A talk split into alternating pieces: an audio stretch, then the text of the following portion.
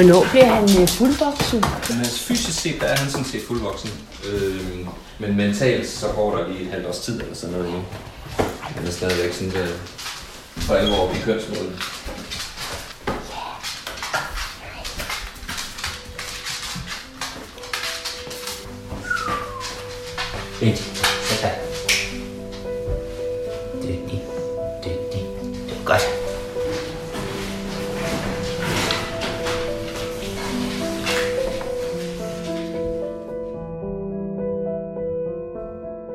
Og så er det nok også det her oplagte spørgsmål, eller hvad skal man sige. Når man tænker over en hund, så tænker man kød. Så tænker man, det er jo en kødæder. At øh, hvordan, kan man, øh, hvordan kan man dog forestille sig, at sådan en kan leve vegetarisk? Det giver sådan umiddelbart, intuitivt giver det jo ikke rigtig mening. Ja, men det har vi jo mange beviser på, at det kan den godt.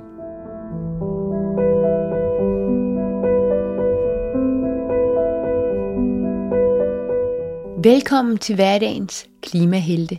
En podcastserie, hvor jeg møder dem derude, der er helte, fordi de rent faktisk handler på de udfordringer, vi skal have klimaløst. Episoden her er helhjertet kærlig og inspirerende ment, og så rummer den en stor drøm. En drøm om at gøre tusindvis af hunde til hunde klimahelte. Hunden, den er menneskets bedste. Sådan siger man om vores loverne, firbenede kæledyr. Og når nu det er sådan, at hunden holder så meget af mennesket, og klimakrisen jo netop handler om, hvordan vi skal passe på jorden og dens mennesker, ja, og også alle andre levende arter og økosystemer, så er jeg faktisk overbevist om, at hvis hunden kunne tale, så ville den bede om grøn mad. For grønt foder er langt mere klimavenligt. Jeg gik på gaden og mødte Maria, der er hundeejer. Kan du lige beskrive din hund? Det er en mellempudel, der hedder Bitten, og hun er 8 måneder gammel. Vi giver Bitten et, øh, noget hundefoder, som jeg køber på nettet, til valpe. Ved du, om det er animalsk eller vegetabilsk? Jeg tror, det er animalsk. Ved du godt, at man kan få grønt hundefoder til sin hund?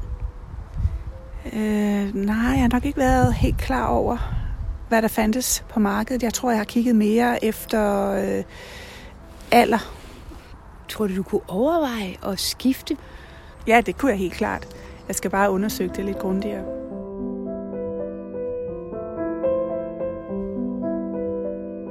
Jeg glæder mig til, at du lige straks skal møde Jens og Jo og deres bedste venner. Jeg hedder Jens Friis Lund, og jeg arbejder til daglig som professor på Københavns Universitet, hvor jeg forsker og underviser blandt andet i klimaforandringer og forskellige tilgange til at, afbøde klimaforandringerne på. Grunden til, at jeg sidder over for dig i dag, det er jo, at øh, jeg kørte ind øh, en dag på cyklen, og så hørte jeg Zetland, som jeg rigtig ofte gør, og så hørte jeg dig.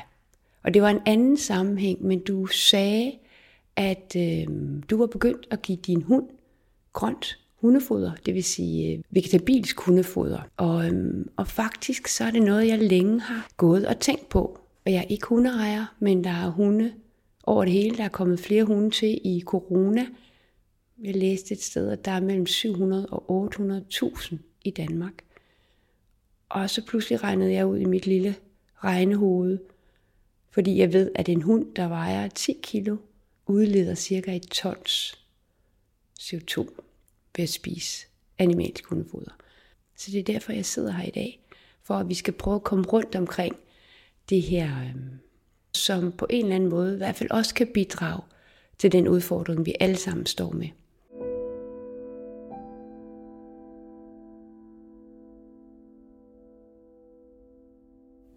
Har du sådan et grønt vendepunkt? Ja, mere end et punkt, så tror jeg mere, det er sådan, hvad skal man sige, øh, øh en vending over tid.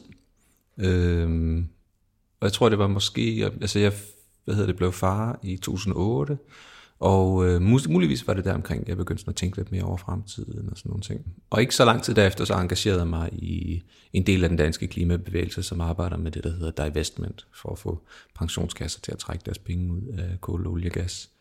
Og øh, ja, så er det sådan set bare gået slag, slag i slag siden da. Og jeg har så også begyndt at undervise i klimaforandringer inde på Københavns Universitet, og har den vej, og selvfølgelig også læst rigtig meget op på, det her, på den problematik. Og, øh, og har så engageret mig øh, på forskellige vis øh, i stigende grad siden da. Som professor på et universitet, hvor man jo får ekstremt meget viden og skal konsumere ekstremt meget viden. Øhm, du siger 10-12 år siden, det er mange år siden. Hvordan har det været for dig? Fordi det er jo først de sidste par år, at der ligesom er kommet en offentlig nærmest accept af, at vi har et problem? Jamen det har da været frustrerende. Og, øh, og det var blandt andet også derfor, jeg sammen med et par gode kolleger tog initiativ til sådan et opråb i 2018. Det var jo før Greta, før tørken i Danmark og sådan noget, før der sådan rigtig kom gang i debatten herhjemme også. Øh, og øh, hvor vi samlede 300 forskere og kom på forsiden af politikken med sådan et forskeropråb. Øh, men det var netop i frustration over, at samtalen herhjemme om klima var så, så hvad skal man sige, så fraværende og så uinformeret i vores øjne. Og det skabte så noget debat, men så kan man sige, at efter det, så tog Greta over og tørken herhjemme i 2018 og sådan noget, som skabte en helt ny bevidsthed, som jeg synes så netop er her i dag stadigvæk. Og hvad her på, øh, på jeres personlige hjemmefront, hvad har den bevidsthed gjort ved jeres hverdagsvaner? Jo, men vi prøver jo så vidt muligt at, hvad skal man sige, at prøve at leve øh, så bæredygtigt, som det nu, som vi nu synes, det lader sig gøre. Det er jo ikke, det er jo ikke så nemt.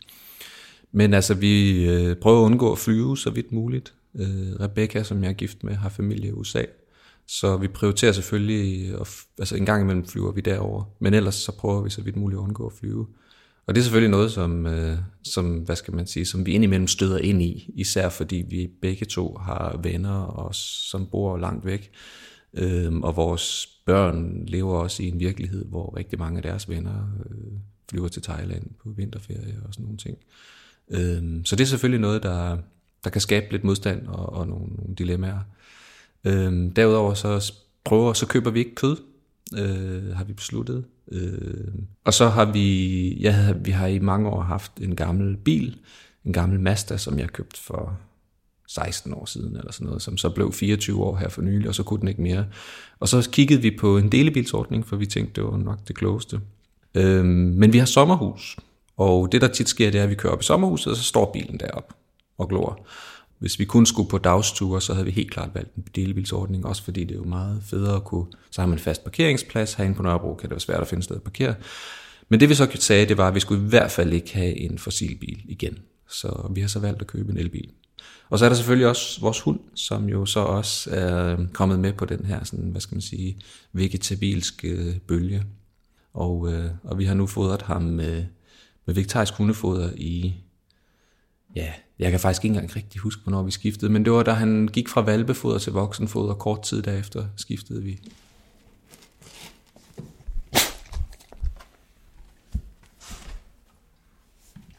Jo, han er sgu en dejlig hund. Han er sådan her, er han indenfor, ikke? Altså rolig og kærlig.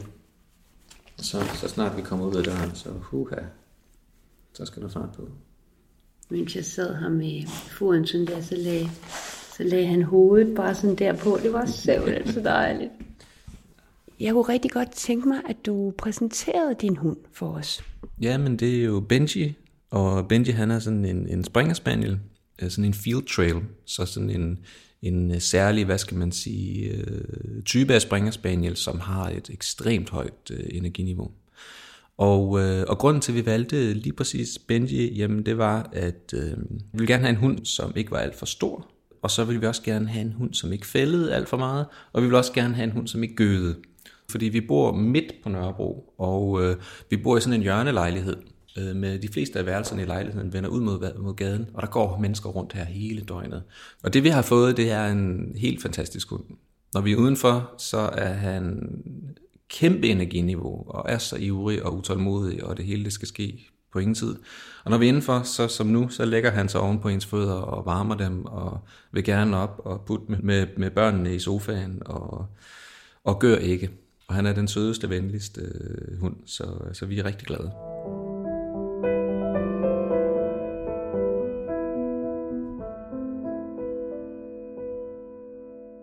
Altså, vi var godt klar over, at der fandtes vegetarisk hundefoder lige fra starten. Og min kone og jeg diskuterede det, og, og Rebecca og jeg diskuterede det, og vi blev så enige om, at, øhm, at mens han var valg, og mens han voksede rigtig hurtigt, så tænkte vi, så ville vi gå med dyrlægens valg af foder. Og, øh, og de havde så noget, de anbefalede, og det er vi så gået med, da han var valp. Men faktisk, da han var valp, havde han problemer med sin mave og med afføring og sådan noget. Så vi har faktisk også, da han var valp, skiftet lidt rundt for at finde noget, som måske kunne, kunne hjælpe ham lidt. Øh, så vi har prøvet en del forskellige faktisk mærker, mens han var valp. Så da han efterhånden var ved at være fuldt udvokset her for, jamen det er måske et halvt års tid siden, jamen så, øh, så tænkte vi, okay, men nu vil vi gerne prøve at, at gå over til en, en vegetarisk løsning. Netop fordi, at øh, der er jo en stor forskel i miljø øh, effekt på, på, på, hvorvidt man har animalsk eller ej. Og der var vi inspireret af nogle af vores naboer, som havde gjort det i mange år havde, og anbefalet et mærke, som vi, så, som vi så prøvede at købe. Og så langsomt, hvad skal man sige, skiftede vi jo så ind. Øh, det gør man typisk over i hvert fald en uges tid, hvor man så blander det lidt i, og blander mere og mere i efterhånden, og skifter dem over på, på et nyt foder. Og Benji Hansen hund, der spiser alt, hvad der falder ned fra himlen, så, så der har aldrig været nogen problemer med, at han ikke kunne lide det. Og, øh, og vi oplevede heller ikke nogen, hvad skal man sige, forandring i forhold til hans energiniveau eller, eller andre ting, sådan i forhold helbredsmæssigt. Så, øh, så det gik faktisk ret smertefrit. Hvad oplever du? Er, der, er det noget, man taler om, når man lufter sin hund, øh, hvad det er, man giver af foder? Nej, det er det ikke. De samtaler, jeg har, når vi går tur med vores hund, det er typisk på, øh, på sådan et niveau, øh, når man lærer hundens navn at kende øh, og så videre, ikke? og lige høre, hvor folk bor henne og sådan noget. Men jeg har jo en del venner også, som, øh, som har hund, og, øh, og vi har da også snakket om det mest på sådan et lidt, øh, hvad skal man sige, humoristisk plan. Det er ligesom om, at øh, mange mennesker øh, griner lidt, når de hører, at ens hund er blevet vegetarisk. Især hvis man, som jeg, måske i sin omgangskreds er kendt for at være sådan, øh, meget orienteret mod bæredygtighed jamen så, øh, så bliver der hurtigt øh, trukket på smilebåndet, når de hører, at skal det også gå ud over hunden. Nogle gange tror jeg også, det er noget med, at folk lige skal vende sig til de her idéer. Det kan godt tage lidt tid. Hvad var det, du fandt frem til dengang i din research omkring, hvad det er, hunden skal have? Jamen, det var jo især noget med, at, altså først tænker man jo, at en hund er jo kødet, og så hvordan kan det overhovedet hænge sammen. Men så læste jeg jo lidt om det, og fandt ud af, at, øh, at der var noget forskning inden for, for det her felt. Og så er der jo også, øh, hvad skal man sige, har hjemme været lidt medieomtale, som jeg jo selvfølgelig også læste op på. Øh, hunde er ikke ulve længere, og dermed er hundenes maver er så efterhånden også blevet indrettet på en måde, så de er, hvad skal man sige, også kan spise andre former for mad, fordi de har været tæt på mennesket i mange generationer. Det jeg læste mig frem til, det var, at de kan godt øh, leve af planteprotein, især når øh, planteproteinet skal bare være varmebehandlet, ligesom vi også har nemmere ved at optage plantefødevarer, når de har været varmebehandlet. Og så var der noget med noget vitamin D, som de får via, via deres mad. De kan ikke optage det via sollys, som vi kan. Så det er vigtigt, at der er vitamin D i fodret. Og, øh, og jeg tror, det var sådan de to, hvad skal man sige, væsentligste ting, som vi ligesom øh, kom frem til. Og det ser ud til at være opfyldt med de øh, mærker, der er hvad skal man sige, gængse på markedet herhjemme i dag. Men som udgangspunkt fik jeg indtryk af, at faktisk så er de øh, produkter, der findes, der er sikkert også nogle produkter, der ikke opfylder alle krav, men i hvert fald de produkter, som, som ligesom øh, er bredt anerkendt øh, herhjemme og sælges af, af forhandlere herhjemme, at de har faktisk alt, hvad en hund har, har behov for. Hvis du skulle komme med en næste kærlig opfordring i forhold til det her med grønt hundefoder, hvordan kunne man så gøre det? Jamen, det vil vel noget med at opfordre folk til at måske at læse lidt om det i første omgang. Øh, række ud til folk, som allerede er på grønt hundefoder. De kan selvfølgelig være svære at finde. Øh, og så måske prøve sig frem. Prøve. Man kan jo altid blande en lille smule i sit normale hundefoder. Det tæller jo alt sammen, hvis vi tænker miljø og klima. Altså det behøver jo ikke at være et skifte 100%. Man kan jo sagtens blande lidt ind. Øh, almindeligt hundefoder har jo også øh, vegetariske øh, produkter i sig. Det er jo ikke rent kød, man, man typisk serverer til sin hund, i hvert fald ikke, hvis det er sådan et tørfoder. Der er jo nogen, der kører sådan raw meat diæter og sådan noget til deres hunde, men, Men hvis det er sådan en almindelig gængs hundemad, så er der jo allerede øh, vegetabilske produkter i. Så, så måske prøve sig frem, måske tale med, med en dyrlæge, hvis man vil i første omgang, og høre, hvad, hvad de siger til sagen. Øh, men altså igen, ud fra sådan et miljømæssigt synspunkt, så er der jo ingen tvivl om, at, øh, at det vil være, i mine øjne i hvert fald, vil være, vil være en god ting. Der er jo også andre ting omkring det at have hund, hvor man kan tænke over det. Men foder er jo en, en kæmpe post, så det er da helt klart værd, værd at overveje. Jeg skal jo tale med din nabo Jo, som har inspireret dig. Hvordan kom I til at tale om det, når du siger, at det ikke er noget, man sådan lige taler om som hundeejer? Jamen, jeg tror, det er fordi, at øh, Jo og Rikke godt ved, øh, at vi er sådan ret øh, klima- og bæredygtighedsorienteret. Og så tror jeg, at de nævnte det for os, da vi skulle have hund.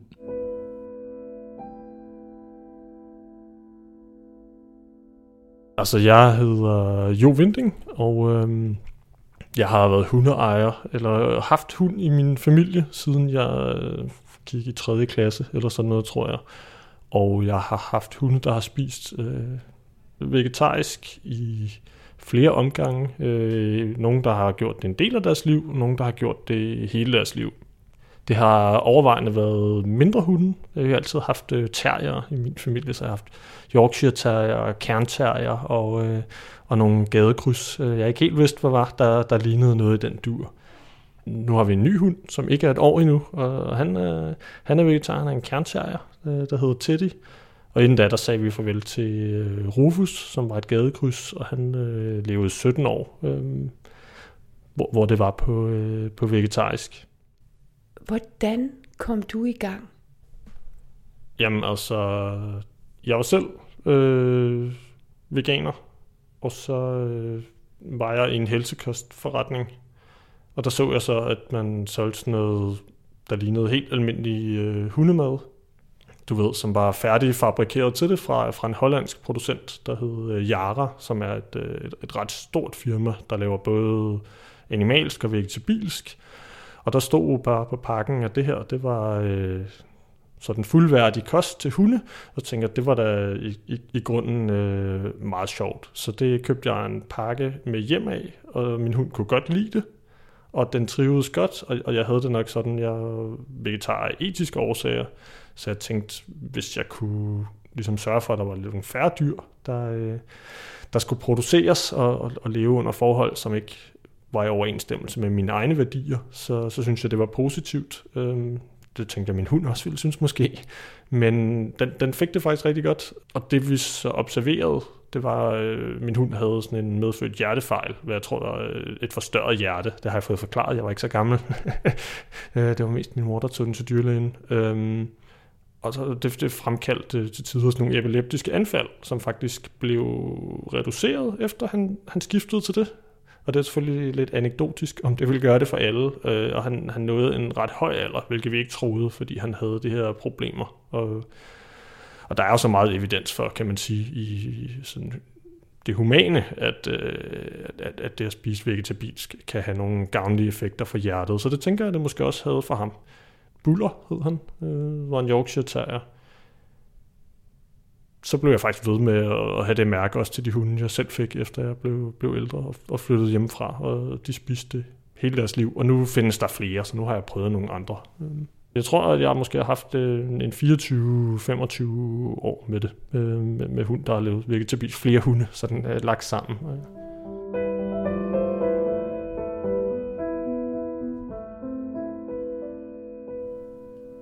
Altså hunde er omnivore, ikke? de kan spise alt, og de kan leve af det ene og det andet. Nogle dyr er måske kødspisende, karnivore, og, og der, er vel, der er det jo noget helt andet. Altså, jeg, jeg ved ikke, om du lige kan skifte en løve over og sige, nu, skal du, øh, nu får du spinat tør foder. Ikke? Det, det er måske nogle helt andre vanskeligheder, men, men det er det altså ikke for, øh, for hunde. Men altså hundemadsmarkedet er jo domineret af nogle relativt få, meget, meget, meget store øh, virksomheder. Så, øh, så, så det kunne være, at man skulle stille spørgsmålet til dem og sige, hvorfor, øh, hvorfor øh, laver I primært det her? Ikke? Hvad er jeres...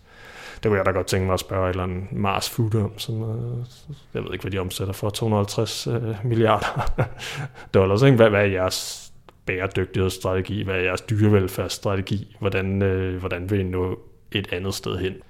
Der er sådan tre-fire virksomheder, som, som styrer øh, kæledyrsfoder øh, i, i verden, sådan cirka. Ikke? Og så, så er der et mylder af, af andre, men, øh, men, men der er nogle få meget, meget store. Ja.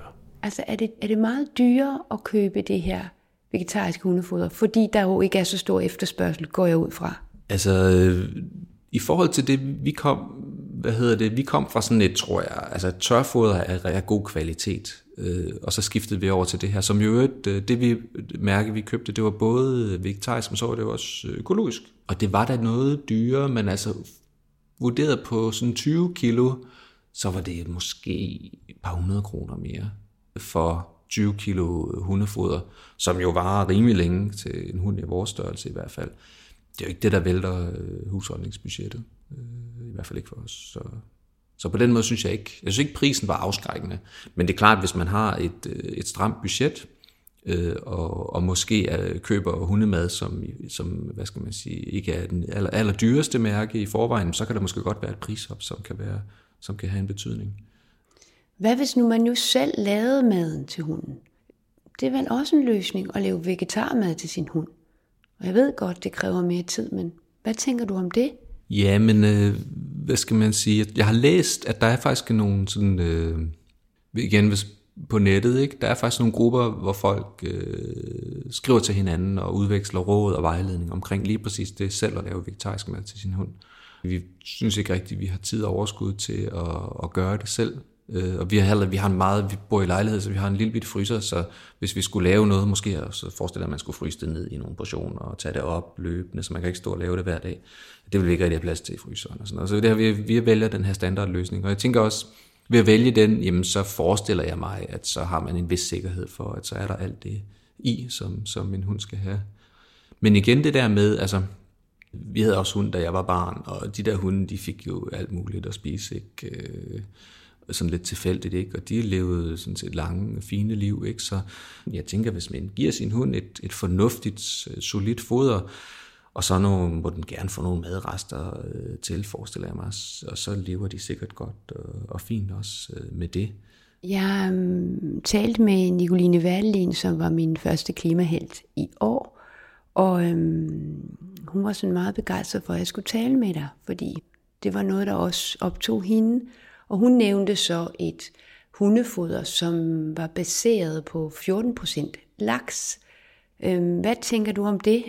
Man kan sige, alle former for animalsk protein, nu taler vi ikke insekter, der er også insekter, der kan lave en form for animalsk protein, og der må jeg indrømme, der ved jeg ikke særlig meget om, men, men når vi taler, altså, hvad skal man sige, køer og grise og, og, og kyllinger og, og laks også for den sags skyld, jamen, så er der jo et stort tab i forbindelse med, at det er en vegetariske protein skal laves om til animalsk protein, og det er jo der, noget en stor belastning af miljø kommer fra. Og det gælder også fisk. Jeg ved ikke, om fisk er mere effektiv, men øhm, jeg vil forestille mig alligevel, at et foder, der indeholder laks, vil også have en større miljøbelastning end et foder, der er rent øh, vegetarisk. Så, øhm, så på den måde, så hvis vi kunne, så ville jeg helst holde mig til det, til det, til det rent vegetariske.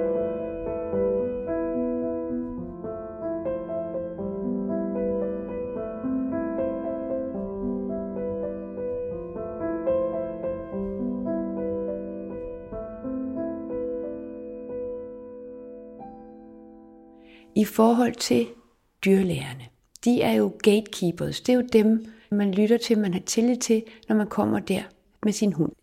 Dyrlæger, er de progressive i deres tankegang i forhold til, at man kunne gøre noget anderledes?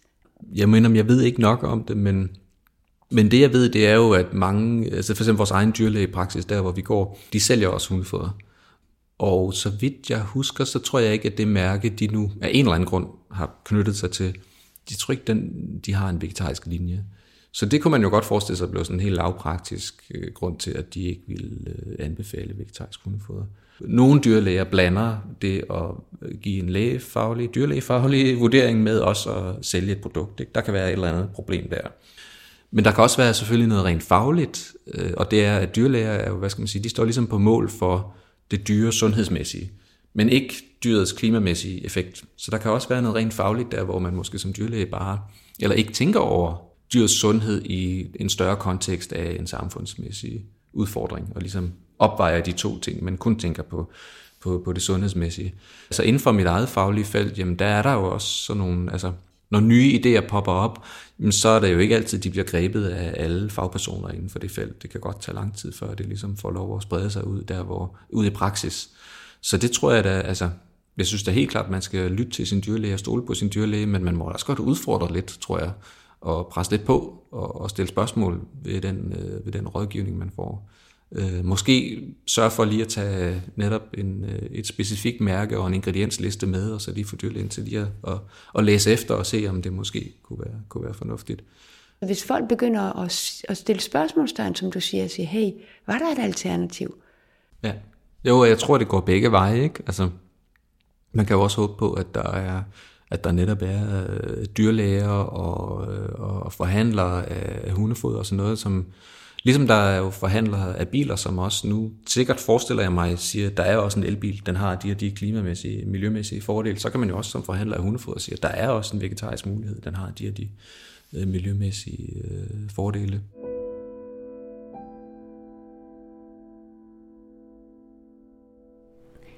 Der øh, sidder nogen derude, som har tillid til, at okay, hvis din, din hund har klaret det i så mange år, hvorfor så ikke prøve det? Hvad er dit bedste råd til at komme i gang? Jeg tror, mit bedste råd til at komme i gang, det er at prøve det. Altså, øh, du nævnte jeg en foderfabrikant, der kan føles lidt som en reklame. I dag bruger jeg en anden, der hedder øh, Benivo, øh, som er sådan en engelsk mærke. Og der findes forskellige mærker, og man skal finde det, som hunden godt kan lide. Og man skal tage det i tempo, hvis, øh, tit så hvis man skifter bare fra et hundefoder til et andet, så skal man skifte lidt af fodret ud over en periode, så det, det vender sig til det nye. Og hvis det ikke kan lide det ene, så kan det være, at det kan lide det andet. Så måske skal man ikke øh, give op heller, hvis det første ikke lige øh, bider på. Jeg får sendt øh, 15 kilo ad gangen, men man kan nok også øh, få nogle prøveposer, og så se, om øh, det ene eller det andet mærke øh, skulle være noget. Jeg tror du, at flere hundeejere, hvis de vidste, hvordan det hang sammen, at de kunne finde på at at ændre deres vaner, eller hvad er barriererne, tror du? Jeg tror egentlig, mange ikke har tænkt over det her, og jeg tror, at der er for lidt fokus på det fra de her virksomheder, fordi der er jo sådan en hel markedsføringskæde. og så for eksempel, hvis jeg går ned til min dyrlæge, så tror jeg ikke, der står nogle vegetariske foderposer.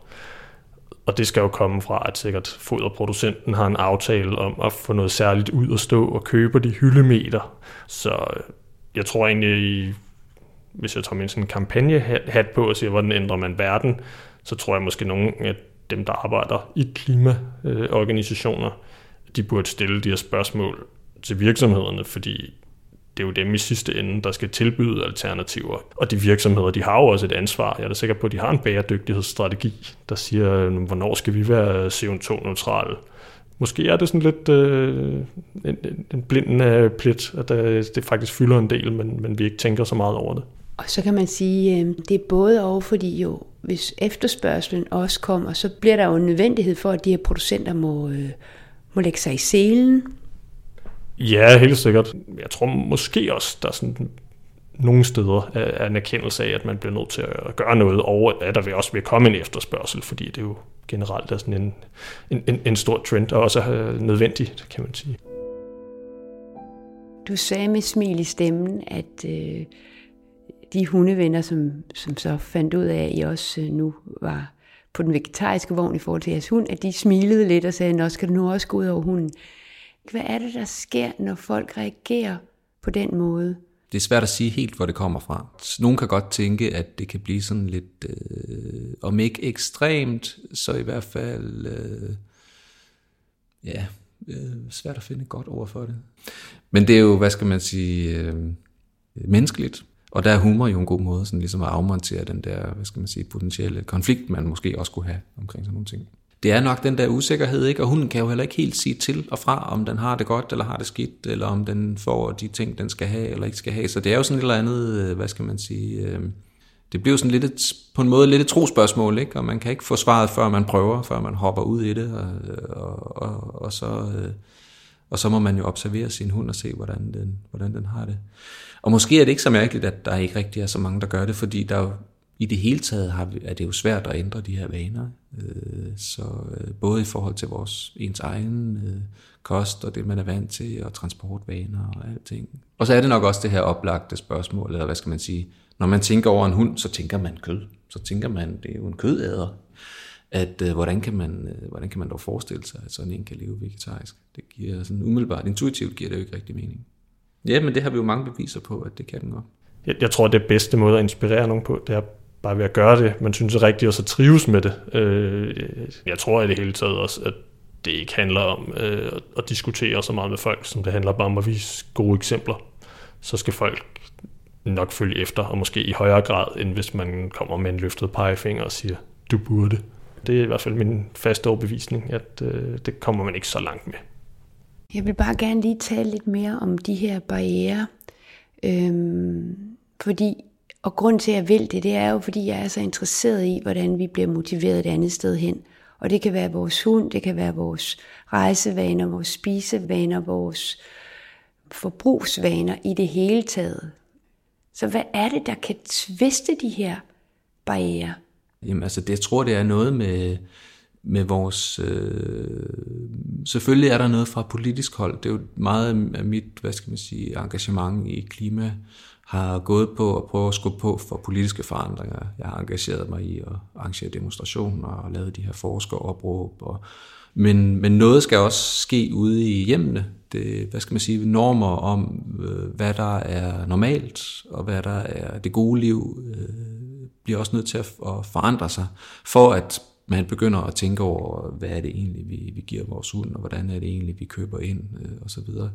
Og det kræver samtaler mellem mennesker og, og kommer til at tænke øh, over den måde, vi, øh, vi lever på, på, på nye måder. Og der tror jeg, der har vi øh, også en stor opgave som samfund til ligesom at, at prøve at genfortælle, hvad er det, livet handler om, hvad er det, vi stræber mod. Fordi hvis først vi begynder at tænke over det på andre måder, jamen, så tror jeg, der er mange af de her ting, der kommer meget lettere af sig selv.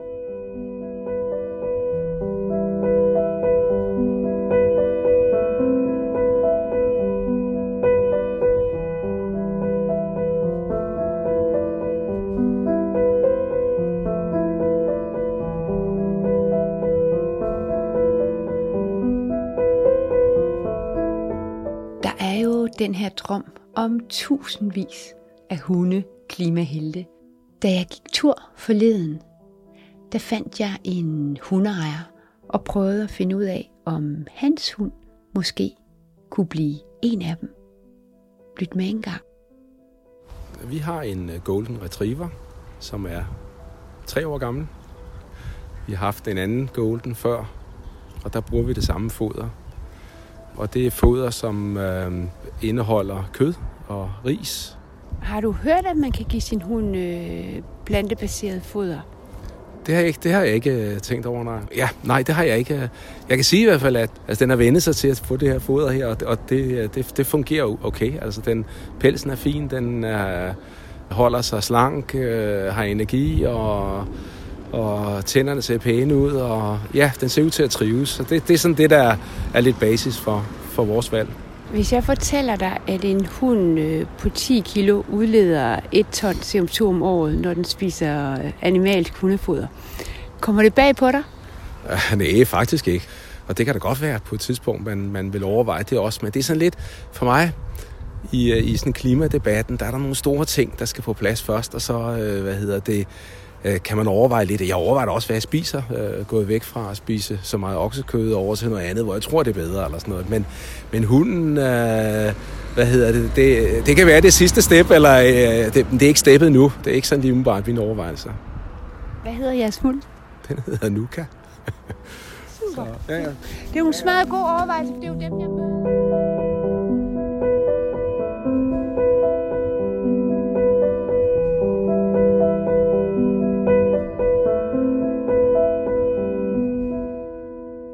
Hedder Lene Aarhusen Fosgaard.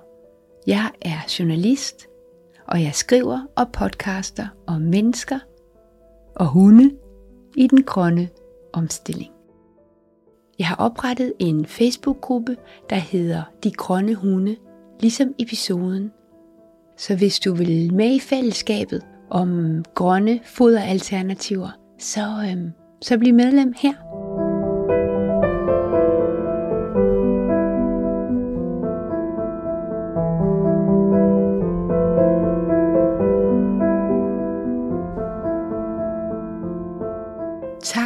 Fordi du lyttede med.